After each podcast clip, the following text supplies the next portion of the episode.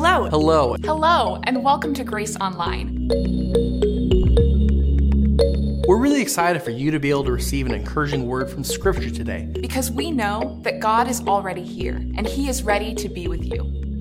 And let's get ready to hear today's message. Life on this earth is marked by fear. In a broken world, a world that's not the way it's supposed to be, there is always something to be afraid of. Should we doubt this, all we need to do is turn on the news and we'll be quickly reminded of all the reasons we should be afraid. While few of any of us here today, I hope, I pray, may be experiencing debilitating dread like terror, it's still worth noting ordinary things like worry, stress, anxiety, all have their roots in fear. Fear can be a powerful motivator, if not necessarily a good one. Fear causes us to stay tuned and not touch that dial so we can be forewarned, so we can be ready, as ready as we can be, when the anticipated nightmare scenario becomes our reality. Fear drives us to vote for that candidate, the one who promises to keep us safe and secure from all the bad things that can happen to us, that will happen to us if we don't elect them. Fear leads us to stockpile and hoard rather than donate and share. Fear leads us to shield and arm ourselves in defense of what's coming rather than reach out and help others who might be in need here and now. And while we consciously or unconsciously live in a state, I'm hearing myself and it's freaking me out. Sorry. I didn't mean to call that out. It just got me for a second. Sorry, reset. Okay. and while we tend consciously or unconsciously to live in a state of fear, and some of us probably know this, do you know what the most frequent command in the Bible is? It's not love one another. It's not love God. It's not do unto others. It's not be holy as God is holy. Some of you are already saying it. The most frequent command in all of Scripture is some variation of this do not be afraid. Today, as we continue our new sermon series titled In Light of All This, Jesus' last words on earth, as we look at some of the things Jesus said on the other side of the cross before he ascended into heaven, we will hear Christ utter these very words Do not be afraid.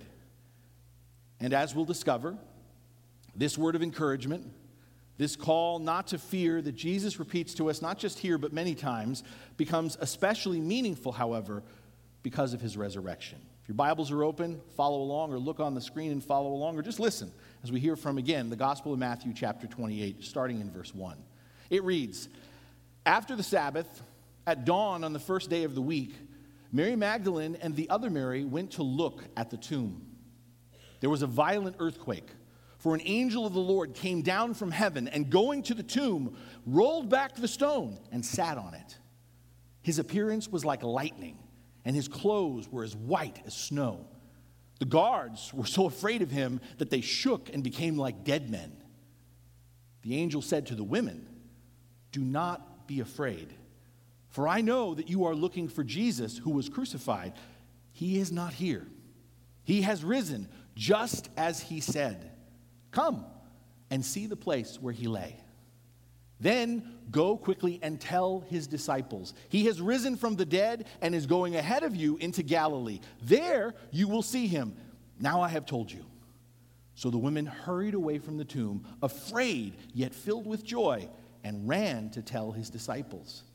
Suddenly, Jesus met them. Greetings, he said. They came to him, clasped his feet, and worshiped him. Then Jesus said to them, Do not be afraid. Go and tell my brothers to go to Galilee. There they will see me. And this is the word of the Lord. Thanks be to God. So, as you probably noticed, we return to a moment that we visited only two weeks ago on Easter Sunday. But if you're paying careful attention, this time, instead of looking at it from the angle of Mark's gospel, which is what we did on Easter Sunday, we're reviewing it from Matthew's perspective.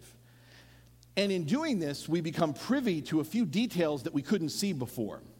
And one of the things I think when you look at Matthew's version, that you immediately recognize is how palpable the presence of fear is at the start of this encounter. A deep sense of foreboding initially overshadows the whole scene. For example, and this requires, if you still have your Bibles open, you can look or you can just trust me on this. From Matthew, we learn there were armed guards posted at the sealed entrance to Jesus' tomb. We, we heard that. But if you go back a chapter, you discover fear was the motivation behind this action. You see, in the aftermath of their wrongful conviction of Jesus, the religious leaders, afraid the disciples would steal the body, Christ's body, and proclaim his resurrection, convinced Pilate to send reinforcements to guard the tomb. And I don't know about you, but it's not hard to imagine that a pair of Roman centurions, for a pair of Roman centurions, staying alert at the grave of a dead man probably seemed like a rather boring job assignment. But as we heard, soon what appeared mundane becomes terrifying as the foundations of the earth begin to quake violently, and an angel of the Lord appears like a flash of lightning before them, and subsequently rolls back the stone, sealing the tomb. In fact, Matthew lets us, on, lets us, lets us in on exactly how scary it all was when he records. Were you hearing it? The guards were so afraid, they shook and became like dead men. And these Roman centurions, by the way, weren't alone in being completely freaked out. Two women, two Marys, two female followers of Jesus arose early in the morning, the day after the Sabbath, and headed to the tomb to properly prepare Christ's body for burial. And you can imagine these two women were likely on edge as once inside of the tomb, can you imagine it? They noticed two Roman soldiers guarding the entrance. Would they be allowed to tend Jesus' body? Would they get into trouble, possibly arrested by these soldiers for coming to the grave and attempting to do so? But these initial apprehensions, probably of these women, soon become eclipsed by the shocking turn of events that they witness along with the Roman centurions. That these women, these two Marys, must have looked absolutely terrified is obvious because they're told two times not to be afraid. First by the angel of the Lord, and then once again by the resurrected Jesus himself. Now, I don't know about you, but who wouldn't have been afraid in the middle of all that? Who would not have been quaking? And with this scene in, in frame before us, I want us to pull back and reflect on this most repeated command in all of Scripture. This most repeated command that we find here, this most repeated command that by some counts is repeated in some variation or form 365 times in the Bible. Interestingly, once for every day of the year. This most repeated command of do not be afraid. And the obvious question, for me at least, is, is does the command do not be afraid mean we should have no fear at all? Now, initially, when we ask that question, it might be tempting or desirable to answer yes. I don't know if you were paying attention, but the hymn that we started with suggested that's exactly the case. And we may be tempted to say, yes, that Jesus' command, do not be afraid, means that God desires that there be no fear in our lives at all. But truthfully, the answer is no. God does not seek to eliminate all of our fear. Need to st- stop and think about this for a second. Fear, in and of itself, is neither good nor bad. Fear is not a vice or a virtue. Fear is simply a state of mind or a state of being. If you step back and think about it, fear is a God given emotion. One of many emotions with which our Creator has endowed us as a means of us making our way in this life, in this world. But there's a difference, and this is it. There's a difference between healthy and unhealthy fear. There's a difference between healthy and unhealthy fear. Healthy, God given fear exists to protect us from harm. Healthy, God given fear cautions us about possible threats and necessary boundaries that we ought to respect for our own well being and the well being of others. For example, if a bee lands on us, we have every reason to experience some fear, especially if we are allergic to bee stings. Likewise, as we experience the heat and smoke of a fire, fear is a cautioning, orienting response, one that we ought to respect to ensure we don't get burned.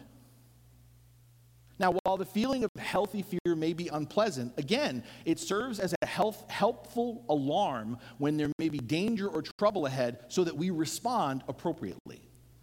In alerting us to potential challenges and obstacles before us, healthy, God given fear prevents us from blindly jumping into every situation or making rash decisions. Rather than remaining stuck or even paralyzed by adversity, healthy, God given fear spurs us to find strength in wisdom, to grow and mature in learning how to adapt and become resilient. But by contrast, unhealthy fear is not God given. Unhealthy fear is not God given. Unhealthy fear derives from our brokenness, our separation from God. Unhealthy fear comes from our attempt to navigate life on our own to navigate life apart from the wisdom, the guidance, the empowerment of our Creator.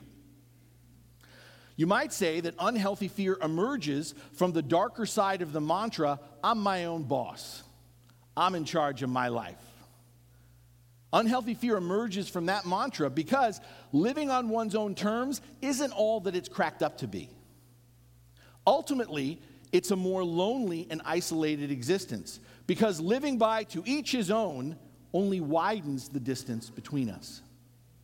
Being solely independent, something that many of us really pride ourselves on, being solely independent, if you push it to its limit, being solely independent, if that's what it's all about, ultimately being solely independent means it's every person for themselves. And when it's every person for themselves, instead of perceiving plenty and abundance, Instead of perceiving there being more than enough for all, we begin to view the world in terms of scarcity and lack. We develop the unhealthy fear of being left out, of falling behind, of never having enough, of fighting to survive or risk losing whatever we have. Unhealthy fear gives birth to constant anxiety and insecurity that rather than leading us to admit our helplessness and need for God, it actually drives us even harder to try and be control in control, to try to take control of our lives. But as we continue to ignore and deny the limits of what we can control, as we just keep running and hiding from the reality of the unknown, of what is uncertain, of what is unpredictable, of what is beyond our comprehension, unhealthy fear causes our imaginations to run wild. Unhealthy fear results in our becoming fixated on all kinds of irrational speculation and conspiracy theories. And so we begin to look for someone to blame for our insecurity and discontent rather than recognize and confess the source of our unhealthy fears. Unhealthy fear, instead of turning us to, toward God, turns us against each other. And by God, the last couple of years have shown us that. Unhealthy fear bitterly whispers to us, it's us against them. Unhealthy fear leaves us vulnerable to exploitation and manipulation.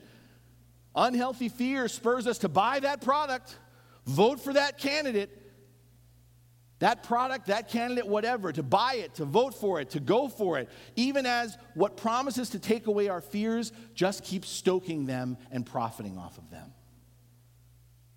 Unhealthy fear does not stem from the still small voice of God, the Word and the Spirit of truth. Unhealthy fear stems from the competing messages and dissonance of a broken world and all the noise and conflict within our divided selves. Unhealthy fear does not protect us. Unhealthy fear does not bring us peace. It does not build us up. Unhealthy fear debilitates, it incapacitated, incapacitates us, even to the point of overtaking our lives, cutting us off at times from relationships. And again, we've seen that in this last year too. How much of relationships have been cut off based on fear? We live at a time where we can't even talk to each other anymore because we are so afraid, afraid of each other. Unhealthy fear debilitates and incapacitates us to the point that it eventually just leaves us bent over constantly looking down, head down, anxious and depressed. unable to function, just waiting for the other shoe to drop. And that's no way to live, people. That's no way to live. It's certainly not the life that God intends for humanity. To put this another way, and better in the context of the gospel, unhealthy fear is Good Friday fear. Unhealthy fear is Good Friday fear, rooted in our frustration and disquiet, and building as a result of our continued anxiety and distress until it ultimately rears its ugly head through our despair and paranoia. Good Friday fear is the unhealthy fear that brings out the very worst in our humanity, where we look for a scapegoat, for someone to blame, rather than face our true fears. It is Good Friday fear, unhealthy fear, fear not of God that drives our betrayal, our denial, our accusation against, our condemnation, and finally our abandonment of Christ on the cross. Good Friday fear is the unhealthy fear that culminates in crucifixion the unhealthy fear that leads us to try and kill and destroy what we cannot control and understand. And again, step back and think about how often we are hearing that.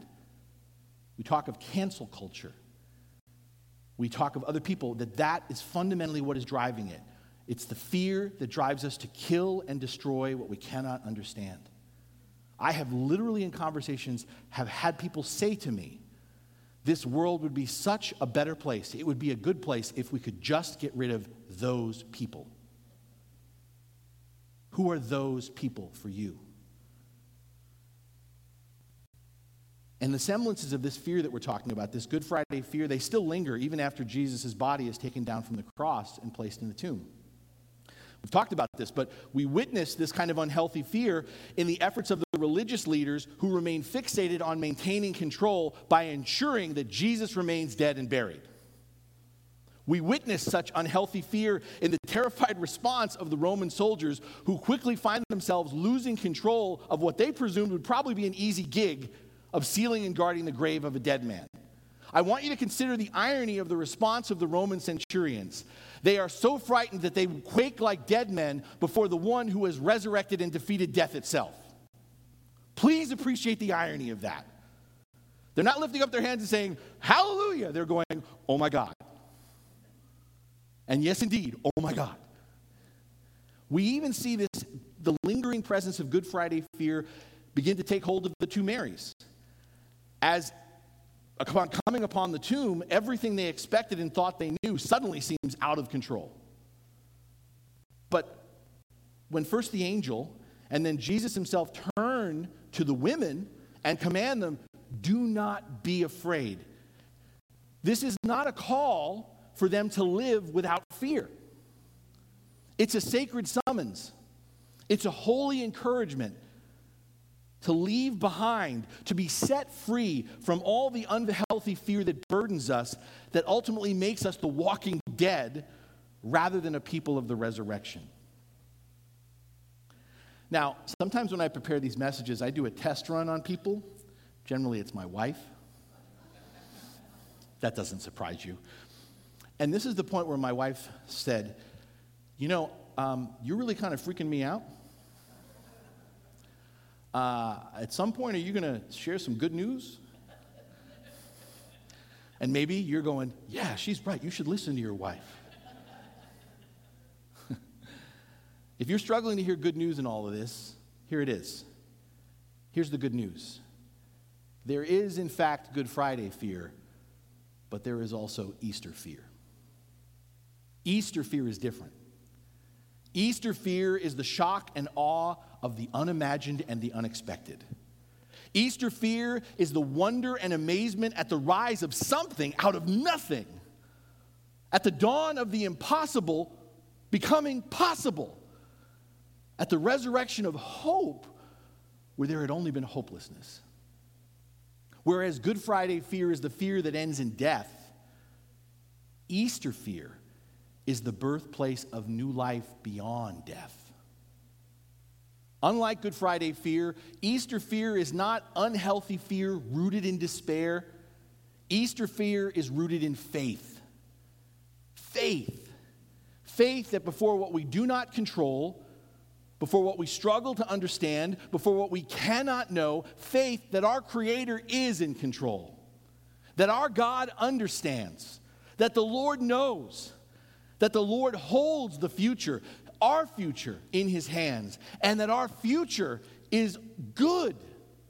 Our future is for our good, that the best is yet to come.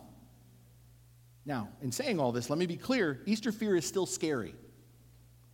Easter fear is still scary. It's scary because new creation is disorienting. Having our world turned upside down, starting over, is terrifying. Even when we are relieved of the pressure and expectation of fixing and improving ourselves, right? Even when we're relieved of the pressure and expectation that it's all about fixing and improving ourselves, which we can, even when we're relieved of that pressure and expectation, and instead we're extended the promise, the power to be transformed by God, we still fear change. There is a great temptation and a falsely perceived sense of safety in sticking with what's familiar. I won't ask for a show of hands, but if you're like the average person, you stick with what's familiar. Hence, you can't teach an old dog new tricks. Hence, it's just the way I am. It's just how God made me. There's great temptation and perceived, falsely perceived sense of safety in sticking with what's familiar, even if it's the darkness of the devil we know. Even if it is the suffering, the abuse, the pain, and even the death that we lament, but to which we've grown accustomed. Have there been periods in your life where you've stayed in a situation that was toxic, unhealthy? Are you now in a situation that is more dead than alive because you are scared of something possibly worse? Easter fear is scary because, again, new creation, new life are born out of death. It's not an accident. I don't know if you ever thought about this. It's not an accident the resurrection takes place in a graveyard. It's not an accident because this is a sobering reminder that left to ourselves, apart from God, nursing our unhealthy fears rather than facing our God given fears, every one of us will eventually retreat to the dust from which we came to step into a new creation, to rise from the ashes and live with Christ, we have to die to ourselves. We have to die to our sense of control, control of outcomes. We have to die to our presumption of understanding, what we think we know, yielding before the revelation that God's ways are not our ways. We have to be willing to face and embrace the unknown, no longer blazing our trail in this world, but following the one who knows the future, the one who has the words of life and death in his hands. We have to follow Jesus. The reason why Jesus says, Do not be afraid, is because having just died, Jesus knows there is no resurrection without death. Jesus understands the reality of the fear that comes with resurrection, with becoming a new creation. Because Easter fear strips away all the pretense. It strips away all the excuses. It strips away all the lies. It strips away all the self justifications that we try to hide behind, that we do hide behind every single day. Easter fear forces us to face our regrets, to acknowledge our faults, to confess our addictions, to own our brokenness, rather than rationalizing them, rather than blaming someone else. But again, Easter fear is not about despair. It's not about piling on guilt and shame. Easter fear, again, hear it. This is the gospel. Easter fear is about the surprising, astonishing discovery that what appears to be our end, what looks like our epitaph, the last word in our story, becomes, thanks to Jesus, merely the prologue to a new beginning, a better eternal tomorrow where eventually we will indeed live happily ever after. And that ain't no fairy tale. Notice for the two Marys, did you catch this? Notice for the two Marys, as they rush from the tomb, notice how their response to resurrection that began as fear alone becomes on the other side of Jesus' presence and words to them, it becomes, did you catch this? Fear filled with joy. Now, that's odd because we usually view fear and joy as contradictory, as mutually exclusive to each other. But you see, Easter fear, the fear born of new life, new possibilities, second chances, restored relationships, Easter fear is distinctive in that, as scary as it is, it also brings great joy. Step back and think about this another way. If death is all there is, if that's how we're living, if death is all there is, if death is all we have to look forward to, then let's ask ourselves if death is all there is, if death is all we have to look forward to, then why bother? Why torture ourselves by pursuing and cultivating friendships, building community, graduating from school, getting married, having children, starting a family?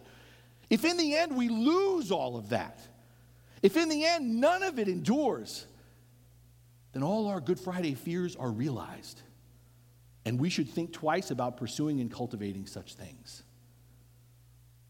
But Easter fear, the risk, the intimidation of staring into the unknown of a new creation, the risk and intimidation of a potential friendship, the journey towards a degree, the offering of one's hand in marriage, the birth of a child Easter fear in staring into the risk and intimidation of the unknown. Easter fear can also bring joy because, thanks to the reality of an empty tomb, death and loss are never the last word in such relationships. The relationships, the truth, and the love that we cultivate together in and through Christ endures forever. I want you to hear me clearly on this. The gift of resurrection doesn't simply answer or end all our problems. That's not what I'm saying. The gift of resurrection doesn't remove us from this life's hardships, this life's limitations, this life's challenges. But the gift of Easter, the living presence of Christ with and for us, enables us to rise beyond those hardships, beyond those limitations, beyond those challenges Thanks to Jesus coming back from the dead, we have the assurance and redemp- of redemption and reconciliation in whatever God creates in and through our lives. That whatever it is, God can redeem it, God can reconcile it. We can have the joyful fear born of a resurrection that changes everything, that can transform every death, every death we ever experience, into the possibility of something new in Christ.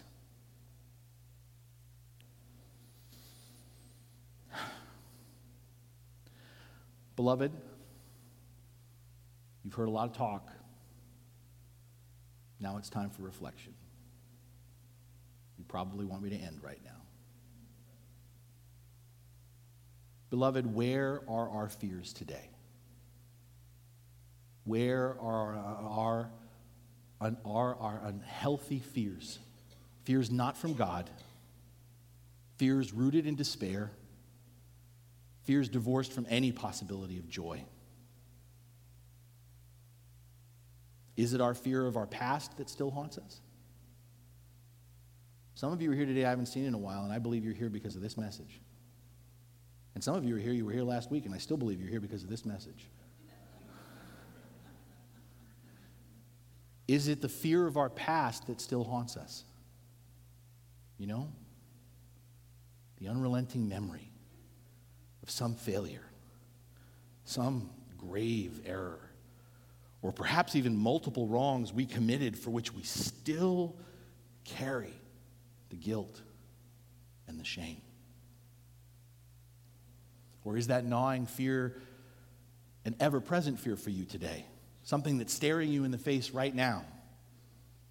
Are we living in fear of the opinion of others? Are we afraid of letting someone down? Are we worried about being able to hold things together and not messing up something good in our lives right now? Are we shrinking back, frightened from something deep down we know we are being called to do or confront? What are we afraid of? Right here, right now. What is that pestering, unhealthy fear that continues to strike us over and over and over again, no matter how much someone tells us or we try to tell ourselves, we're okay, it's to be okay? Or maybe we sit here and the unhealthy fear we wrestle with is our dread about the future. Is it an unknown tomorrow that makes us quake and shudder? Are we anticipating dark roads ahead and finding ourselves anxious as to whether we will have the strength to persevere? Is it the fear of losing someone? Is it the fear of being alone? Is it the fear of something terrible happening to us, happening to this nation, happening to this world?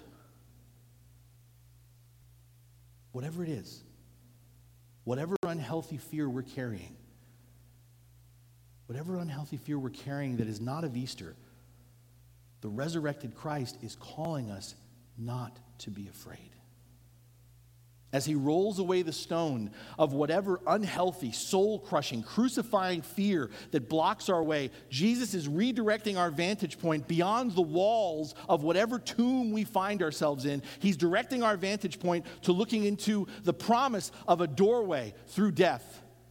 He's calling us to look and follow him through the opening of a doorway through death and to live into the promise of a new life, a better life, an everlasting life beyond the horizon of what we know and control, beyond the horizon of even all that we can imagine or hope for. If for you today, the unhealthy fear you are carrying is a fear of the past, a fear of the past that refuses to let go, Jesus beckons you not to be afraid. As you look back to where you were, as you look back to where you've been, as you look back to where you've come, He calls you to look at it all through the light of the resurrection. All the horrible things that have happened to you, all the terrible things you have done to yourself and to others, have been put to rest and will remain behind you. Beloved, be not afraid, for there is not one thing in this life that promises death to us that has not been put to death on the cross with Jesus, that stays buried in the grave as Christ rises, that has been overcome by the victory of resurrection. For you today, if that unhealthy fear you carry is in, of, of this present moment, if this present moment something is scaring you to death, that is what's threatening you. Jesus again assures us do not be afraid. Because the reality of an empty tomb means not just that Christ is risen, but that Christ is with us here and now, wherever we find ourselves today. Be not afraid, beloved, because Easter means we can expect to be met by Jesus in the places and situations where we least expect to find him. For the two Marys, think about this. The last place they expected to meet the living Christ was on the other side of his tomb. But what about us? Where is the last place you expect to meet Jesus? Where is it? Is it the maddening isolation of a hospital room? Is it the painful silence of a funeral home?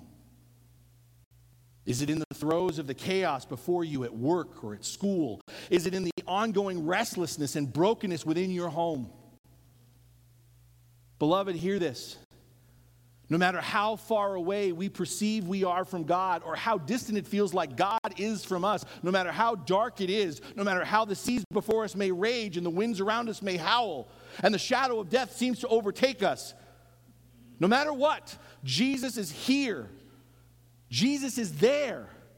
Jesus is with and for us, carrying us through every valley and ensuring we make it to the other side.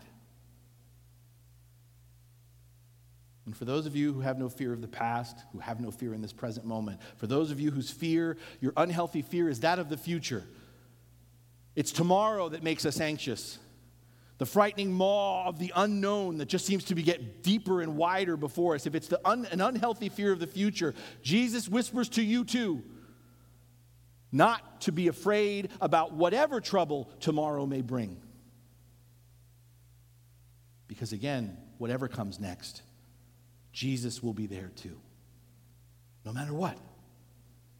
Something worth noticing is whenever Jesus echoes that most repeated command of Scripture, be not afraid, something to notice, he usually immediately follows that directive with this promise For I am with you. Beloved, our future is secure in Christ because Jesus' resurrection is again more than a one and done historical event.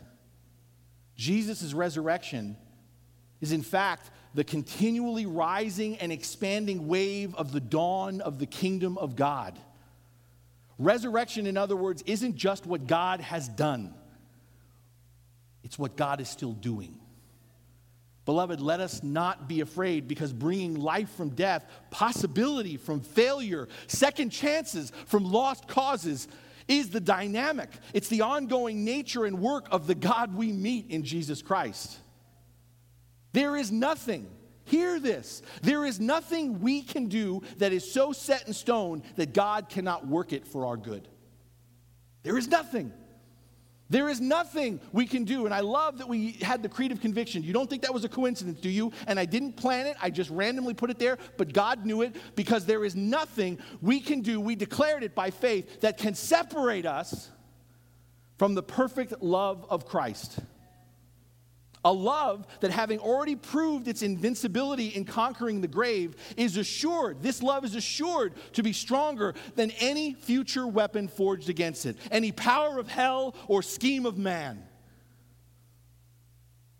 My friends, and you are, you're my brothers and sisters in Christ, be not afraid because God is not done yet.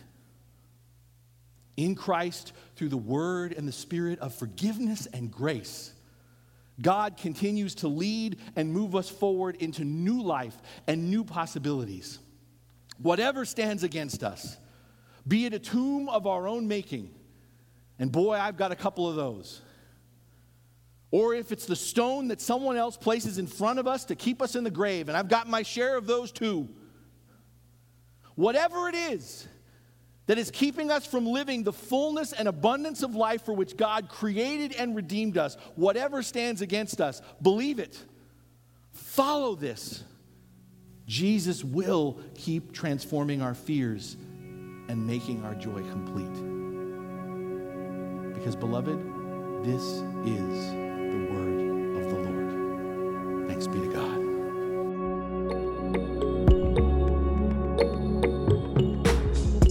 If you'd like more information about our church, please visit us online at gracehb.org.